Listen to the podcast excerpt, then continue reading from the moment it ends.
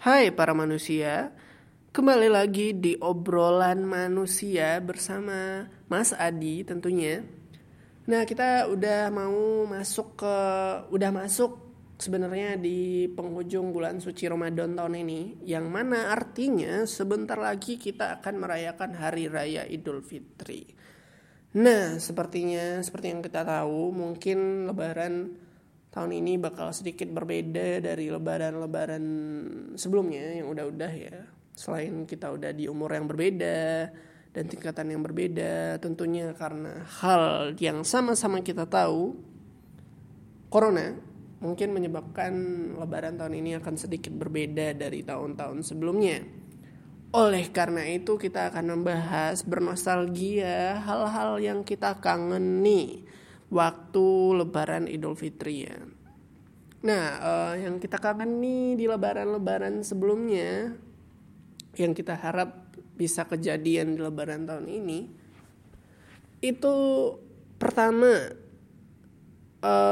tapi kita bagi dulu nih, yang kita kangeni itu. Kalau Mas Adi sendiri sih ada dua fase kangen pas bocah dan kangen pas udah mau gede gini ya. Karena Mas Adi belum terlalu tua untuk mengalami banyak kejadian. Anggap aja SMP ke bawah itu fase bocah dan SMP ke atas fase menuju dewasa. Nah, ada dua fase yang dikangeni biasanya. Kita memfokuskan membahas pada zaman bocah ya. Karena kalau zaman menuju dewasa ini kan masih dekat lah ya. Kalian masih bisa mengalaminya di lebaran tahun ini atau lebaran tahun depan. Dan yang kita fokuskan ke lebaran zaman-zaman bocah ya. Gak tahu deh, bocah-bocah yang gak seumuran Mas Adi mungkin masih mengalami hal yang sama. Atau mungkin ada perbedaan tergantung zamannya zaman apa ya. Tapi berdasarkan pengalaman Mas Adi nih, yang kita kangenin itu pertama mudik ya. Nah, kalau pas bocah, mudik itu ada dua. Ada orang yang mudik tetap di rumah dan mudik pulang kampung, balik ke kampung. Karena beberapa orang itu nggak punya kampungnya, atau bisa dibilang kampungnya adalah tempat di mana dia tinggal sekarang. Misalnya nih ya, mungkin kalian pernah dengar teman-teman kalian yang bilang kalau pas lebaran dia nggak pulang kampung atau nggak mudik. Karena rumah keluarga besarnya kadang satu komplek dengan mereka, atau mungkin nggak begitu jauh, mungkin jarak 5 menit, 10 menit. Nah, bagi yang seperti itu bisa kita temui juga ya. Tapi itu nggak mengurangi nilai lebarannya sendiri sih menurut Mas Adi. Pasti memiliki kenangan-kenangan yang tersendiri lah. Nah, kalau Mas Adi, kampung Mas Adi nggak begitu jauh dari rumah, tapi nggak dekat juga, jarak-jarak sejam lah ya. Sejam nggak sampai untuk bisa ke kampung dari rumah yang Mas Adi tinggali. Yang dikangeni itu nggak banyak sebenarnya, karena perjalanannya nggak jauh ya.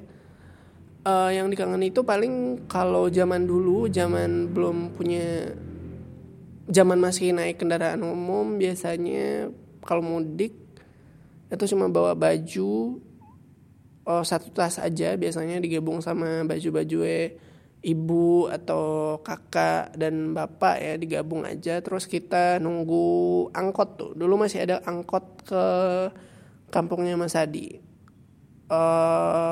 Angkot warna hijau. Mobilnya mobil L300, kalian gak inget lah. Mobil-mobil kayak gitu lah. Yang dikangeni itu kita pulang cuma bawa satu tas buat bersama. Terus naik angkot di tempat naiknya. Ya terus jalan ke kampung. Nah, terus dari simpang gedenya di kampung itu, kita jalan kaki ke dalam. Kalau belum begitu sore lah ya, belum mau maghrib, itu biasanya kita jalan kaki karena masih sempat. Tapi kalau udah dekat-dekat maghrib, biasanya kita minta jemput tuh sama om atau tante yang udah duluan nyampe kampung, yang bawa kendaraan ya, minta jemput. Nah, itu mudik versinya Mas Adi. Karena gak begitu jauh ya. Kan ada yang mudiknya sampai berhari-hari karena perantauannya cukup jauh dari kampung gitu kan. Nah, itu yang dikangeni sih, mudik. Itu poin pertamanya, mudik. Kangen mudik. Gak tahu deh mudik versi kalian gimana. Kalian kasih tahu aja Mas Adi nanti ya, kangen apa dari mudik. Tapi yang Mas Adi tahu kalau yang udah-udah ya mas, teman-teman Mas Adi itu bilang yang dikangeninya itu waktu buka puasa di jalan waktu mudik karena jalan dari perantauan ke kampungnya cukup jauh atau macetnya. Tapi pribadi Mas Adi nggak suka macet, jadi mungkin bagi yang kangen-kangen macet dipersilahkan, itu hak kalian sendiri, kepuasan kalian sendiri. Mas Adi senang, kalian senang. Jadi gitu, mudik pas lebaran itu salah satu yang kita kangenin. Lalu bagi bocah-bocah tuh yang dikangenin biasanya ketika mudik, itu kan keluarga besar pasti ngumpul ya, dan tentunya kita bakal kedatangan sepupu-sepupu yang seumuran, ponakan-ponakan yang seumuran, dan itu tentunya asik bagi anak-anak yang anak sendiri, anak tunggal atau yang saudaranya gak banyak. Misalnya Mas Adi berdua kan bareng kakak. Nah itu kalau kita pulang kampung, teman main kita itu jadi lebih banyak. Banyak abang-abang atau adik-adik yang seumuran kita yang bisa diajak main. Mulai dari main main petak umpet, main yang nyusun-nyusun sendal terus dilempar. Mas Adi gak inget, patekong kali ya, atau apa sih, Mas Adi gak inget lah namanya. Bagi yang inget silakan kasih tahu Mas Adi aja di komentar atau DM Instagram Mas Adi aja. Terus main-main apa aja yang kita bisa mainin bareng saudara-saudara kita. Dan pada zaman itu, pada zaman Mas Adi bocah, game-game kayak kayak game-game smartphone belum begitu ada ya, atau emang gak ada, karena waktu itu tahun 2000-an, 2007-an ya belum ada lah kayaknya ya. Dulu masih paling tinggi juga PS dulu, atau PSP atau PS lah ya, gak inget lah. PS kalau gak salah masih lumayan lah waktu itu. Jadi kita lebih banyak menghabiskan waktu dengan main-mainan tradisional yang asyik banget, sangat-sangat asyik karena cukup menguras tenaga dan kita bisa lari-larian padahal puasa, bisa lari-larian, bisa sembunyi-sembunyi, itu asik banget sih. Dan biasanya zaman-zaman ketemu saudara-saudara yang seumuran itu biasanya kita bakal lebih banyak tempat buat melakukan hal-hal bodoh. Misalnya nih ya, waktu Mas Adi zaman-zaman bocah dulu ada saudara yang seumuran bertiga bareng Mas Adi. Kita pernah mancing di kolam rumah ya, kolam rumahnya kakek. Dan ternyata, kenapa bodoh? Karena itu gak boleh dipancing. Tapi karena kita so-soan paham akan dunia perpancingan, kita cuma ngambil kail pancing, pancingan yang biasa dibikin sendiri. Tahu gak sih yang dibikin pakai bambu kecil terus dikasih benang pancing sama mata pancing yang tradisional banget. Nah kita mancing terus ikannya dapat. Tapi bukannya dapat pujian, kita malah dapat amarah ya, karena seharusnya ikannya nggak dipancing. Karena itu ikan emang buat diambil di waktu tertentu dan diambilnya bukan dengan cara dipancing. Jadi waktu itu kita kena marah dan ya banyak hal-hal bodoh yang bisa kalian lakukan lainnya waktu itu bersama saudara-saudara kalian yang seumuran. Nah, tapi bagi si bungsu ya, si yang paling kecil di circle permainan sepupu-sepupuan itu, biasanya kalian itu jadi bahan olok-olokan. Ya, Mas Adi paham lah ya, karena Mas Adi juga salah satu bahan olok-olokan karena paling kecil. Dan olok-olokannya juga kadang gak begitu kejam sih kayak anak-anak zaman sekarang bullying gitu ya, enggak. Kita dulu diolok-oloknya dengan tipuan biasanya. Dulu malah kakaknya Mas Adi yang nipu. Dulu dibilangin kalau di bawah kolam itu ada ruangan rahasia. Dan ternyata saya sendiri pun percaya waktu itu karena mungkin masih bocah ya, terus percaya, terus menunggu sampai kolamnya dikuras biar bisa melihat pintu ruangan rahasia. Dan ternyata setelah beberapa tahun setelah itu ya, 3 tahun apa 2 tahun atau setahun setelah kolam itu dikuras untuk diambil ikannya, tidak ada pintu rahasianya dong, kena tipu dong pastinya, dan tetap aja percaya sampai menemukan buktinya sendiri. Nah itu tuh yang biasanya jadi olok-olokan buat si anak yang kecil, anak paling kecil. Nah itu yang sekarang sih kangen. Kalau dulu sih boro-boro kangen ya, kesel malah. Tapi sekarang udah kangen, karena kalau dipikir-pikir lucu lah ya. Hal-hal bodoh kecil seperti itu biasanya lucu. Nah selain main-main bareng saudara yang lagi pulang kampung, bareng sepupu yang lagi pulang kampung, yang dikangeni adalah nuansa kampungnya sendiri. Kalian merasa gak sih? Atau gak tahu deh, buat kalian yang kampungnya mungkin masih sangat modern ya, mungkin gak ketemu. Tapi karena Mas Adi kampungnya ya gak kampung-kampung banget, cuma gak sebegitu kotanya gitu.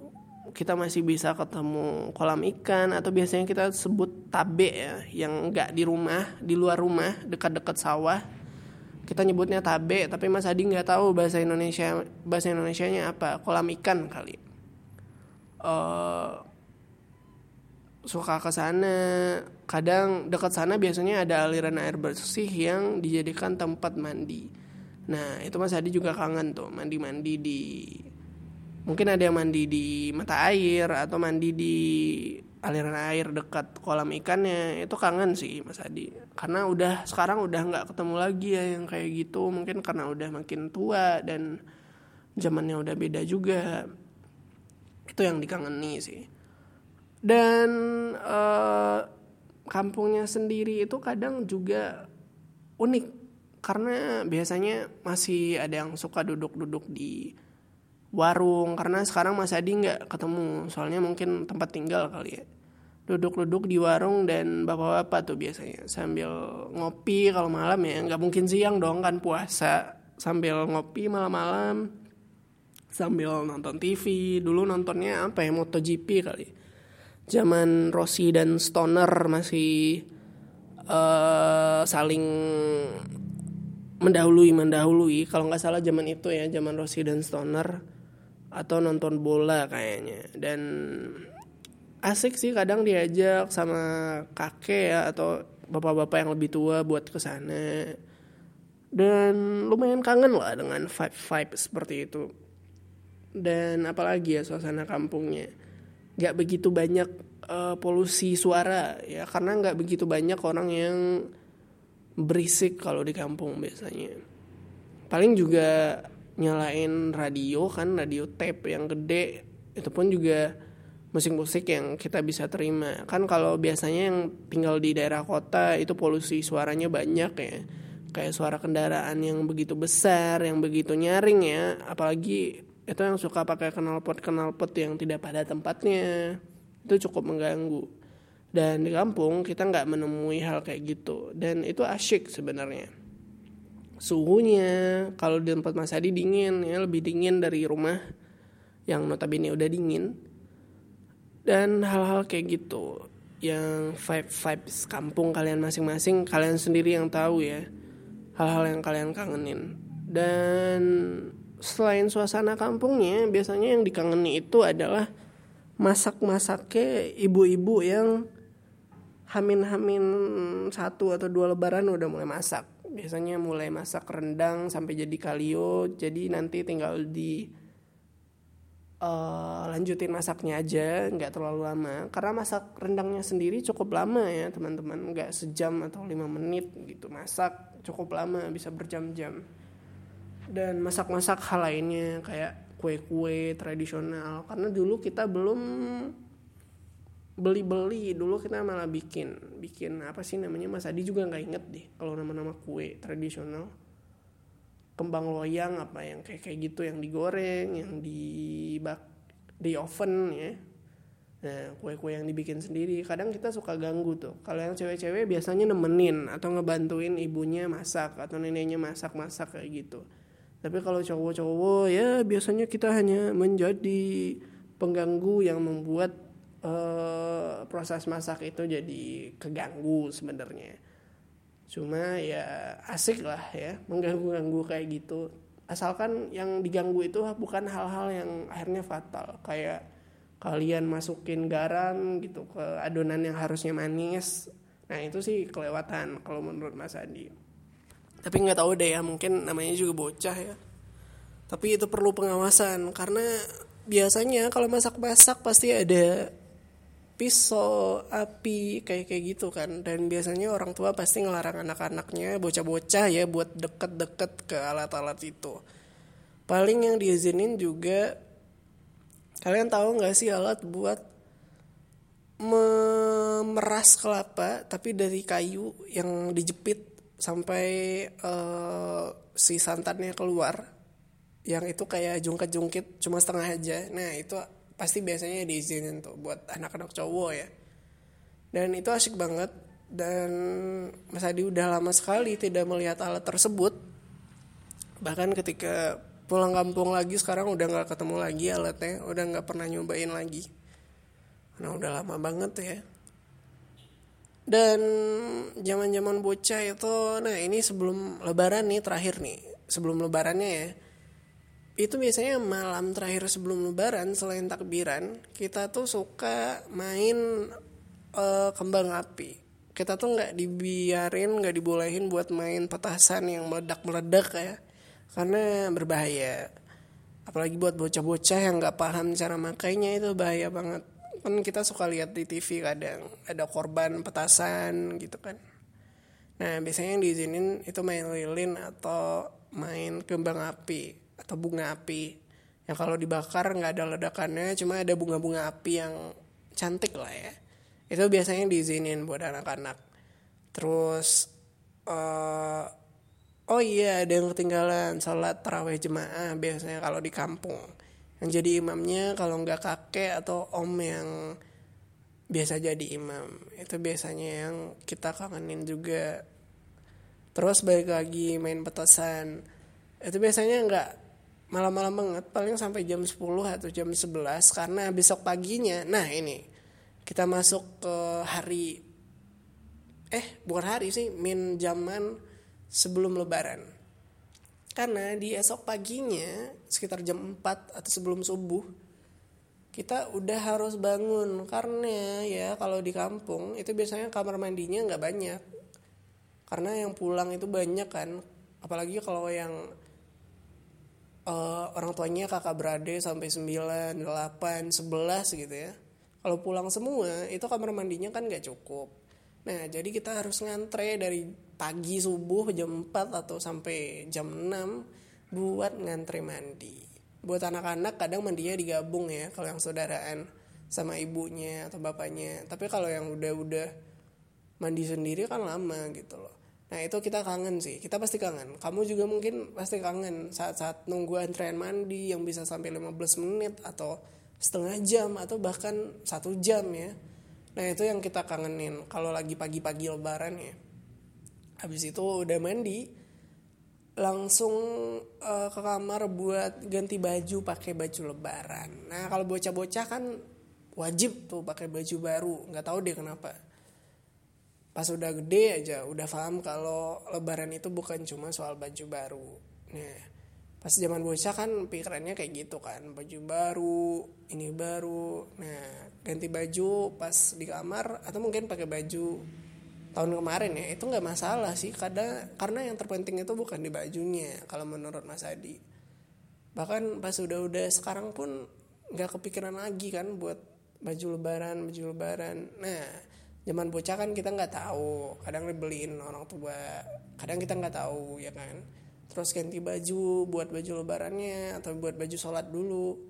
Dan biasanya kita makan dulu pagi sebelum pergi sholat ya. Saya ingat Mas Adi itu lebaran Idul Fitri kita dianjurkan makan dulu. Nggak tahu deh itu dari mana. Mungkin nggak tahu deh, mungkin bagi teman-teman yang tahu itu kultural atau emang ada tuntunannya, biasanya kita makan dulu. Atau cuma sekedar kebiasaan ya. Makan dulu, makan lontong ya biasanya. Lontong gulai yang dibikin sendiri. Biasanya gulainya ya ada gulai tauco atau gulai cubada. Kita nyebutnya gulai cubada. Intinya gulai lah. Terus pakai mie putih, bihun ya. Terus pakai kerupuk merah yang dipecah-pecahkan ya. Atau kerupuk-kerupuk lain yang menambah selera makan kita. Hati-hati bagi yang denger ini pas puasa, semoga kalian tidak tergoda. Nah terus ya makan dulu sebelum pergi sholat. Dan sampai akhirnya sholat biasanya kalau di kampung ya, kalau Mas Adi sholatnya di lapangan di dekat ya jalan 5 menit, 10 menit, 15 menit lah pakai kendaraan, bareng-bareng om tante tentunya dan saudara-saudara lain, atau di sebuah masjid yang masjid itu cukup terkenal di kampung itu. Nah itu biasanya kita sholat dulu. Yang bocah-bocah itu biasanya bandel banget, apalagi kalau yang dibiarin sama orang tuanya buat keliling-keliling tuh, itu biasanya bandel banget, suka naruh sendal sembarangan, bikin sendal jadi berantakan. Nah itu bocah-bocah tuh biasanya. Tapi bagi bocah-bocah yang terpaksa duduk di sebelah orang tuanya karena di kampung ya takut nyasar, ya harus kuat-kuat menahan, tidak ngobrol ya. Kan bocah-bocah pada suka ngobrol, suka-suka berkelakar waktu nungguin waktu sholatnya nyampe. Nah, dengar ceramah. Nah, setelah sholatnya, nah ini fase-fase krusial. Karena kalau kalian keluar belakangan, takut sendal hilang. Tapi kalau kalian keluar duluan, itu orangnya rame banget. Susah buat bisa keluar dari tempat sholatnya. Kalau di dalam masjid ya, kalau di lapangan biasanya naruh sendalnya di belakang sajadah. Nah itu tuh biasanya asik banget lah. Zaman-zaman kayak gitu ya. Terus pulang lagi bareng om tante, keluarga, ke kampung. Nah itu baru dimulai proses maaf-maafan dulu. Kadang bocah suka tidak tahu waktu ya, langsung minta THR, dan harusnya kan maaf-maafan dulu terus minta THR. Itu paling dinanti-nanti banget bareng saudara-saudara lain ya, nanti THR, menunggu THR atau tunjangan hari raya, atau orang nyebutnya angpau juga ya, ada yang nyebut angpau. Ya kita nungguin itu, berharap duitnya cukup untuk membeli yang kita inginkan. Biasanya kalau bocah-bocah kan nggak tahu tuh, kalau yang masih kecil-kecil banget itu nggak tahu jumlah duit kan, jadi suka dikasih 5.000. Tapi jangan salah guys, kadang anak-anak itu juga ada yang ngasihnya lebih dari itu buat keperluan sekolah ya atau keperluan lainnya. Nah itu biasanya kalau bocah-bocah yang belum ngerti duit itu dikasihnya ke orang tuanya. Nah itu gak apa-apa sih menurut Mas Adi, bagus kadang. Karena kalau bocah yang megang, kadang mereka suka gak tahu duitnya itu buat apa, dan akhirnya habis gak tahu kemana, atau malah duitnya hilang. Nah gak apa-apa dikasih ke orang tua. Dan biasanya kalau udah ngerti duit, umur-umur SD atau SMP, itu ada dompet tersendiri, part dari dompet tersendiri untuk nyimpan duit khusus THR. Biasanya dikumpulin 10.000, 5.000, sampai terkumpul semuanya. Dan kalian tahu dong, biasanya kalau yang cowok-cowok belinya apa?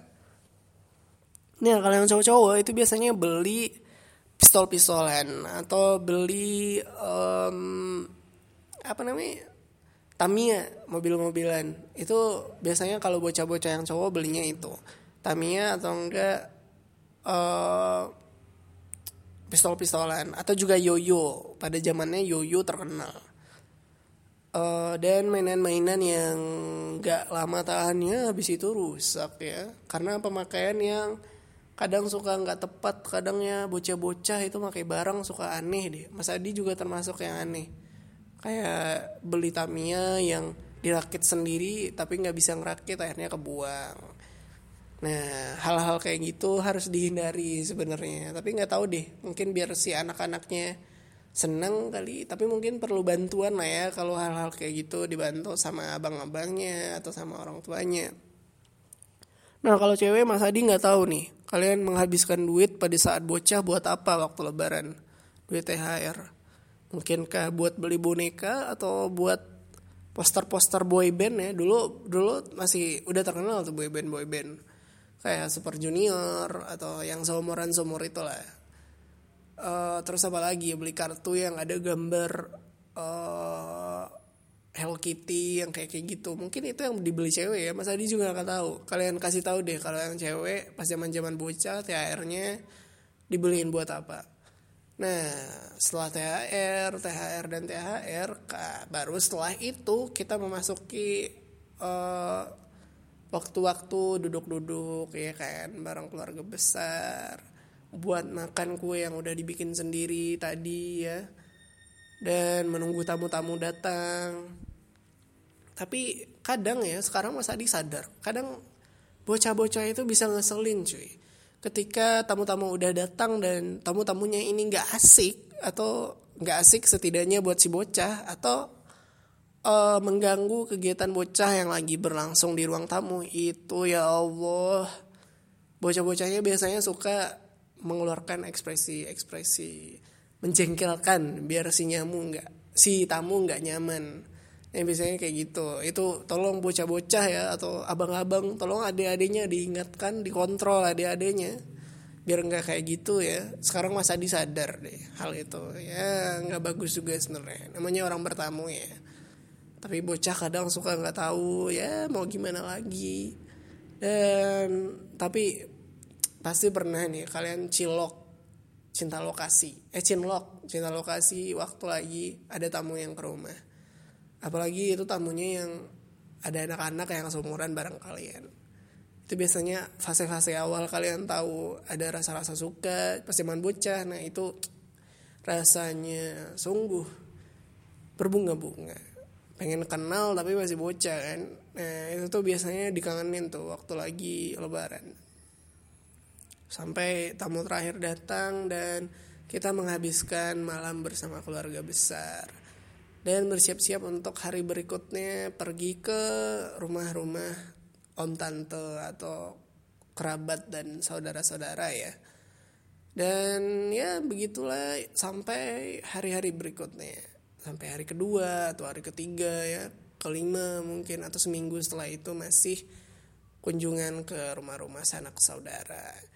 Nah itu sih hal-hal yang Mas Adi atau mungkin kalian kangen nih waktu lebaran zaman bocah. Atau kalian masih melakukan itu di zaman-zaman udah saat sekarang. Ya tergantung kalian, gak apa-apa sih. Yang penting senang aja lah gitu ya. Ya jadi gitu hal-hal yang dikangeni waktu lebaran. Nah bagi teman-teman yang bentar lagi kan kita mau lebaran, sabar aja kalau lebaran sekarang beda dari lebaran tahun sebelumnya. Sabar aja, dinikmati aja apa yang bisa dinikmati. Bagi yang masih di perantauan yang kuat, yang sabar ya, masih bisa lebaran bareng warga-warga kosan atau kontrakan. Nah bagi yang udah sempat di kampung sebelum ada peraturan itu, ya alhamdulillah nikmatin aja lebaran bareng keluarga atau orang di rumah. Jadi pokoknya buat teman-teman, kita harus kuat dan harus bersama melawan corona ya. Jangan aneh-aneh pokoknya, jangan berkerumun ya. Tolong banget. Karena jangan cuma bilang mau corona cepat selesai tapi kalian sendiri gak mendukung hal tersebut. Ya, jadi kurang-kurangilah hal-hal di luar rumah yang nggak perlu banget, nongkrong gitu ya. Kalian bisa telepon aja teman kalian gitu loh, daripada harus nongkrong dan akhirnya menambah risiko penularan corona. Jadi buat teman-teman semua, stay safe, stay di rumah aja. Terlalu cepat nggak ya Mas Adi bilang selamat Hari Raya Idul Fitri, mohon maaf lahir dan batin ya. Karena bentar lagi udah mau lebaran. Jadi gitu, semoga terhibur. Dan kalau ada hal-hal yang relate, kalian bisa kasih tahu Mas Adi atau nikmatin aja sendiri pokoknya. Jadi ya stay tune di obrolan manusia, karena di obrolan manusia berikutnya kita bakal ngebahas hal-hal yang gak kalah menarik dan penting lainnya bersama bintang tamu kita.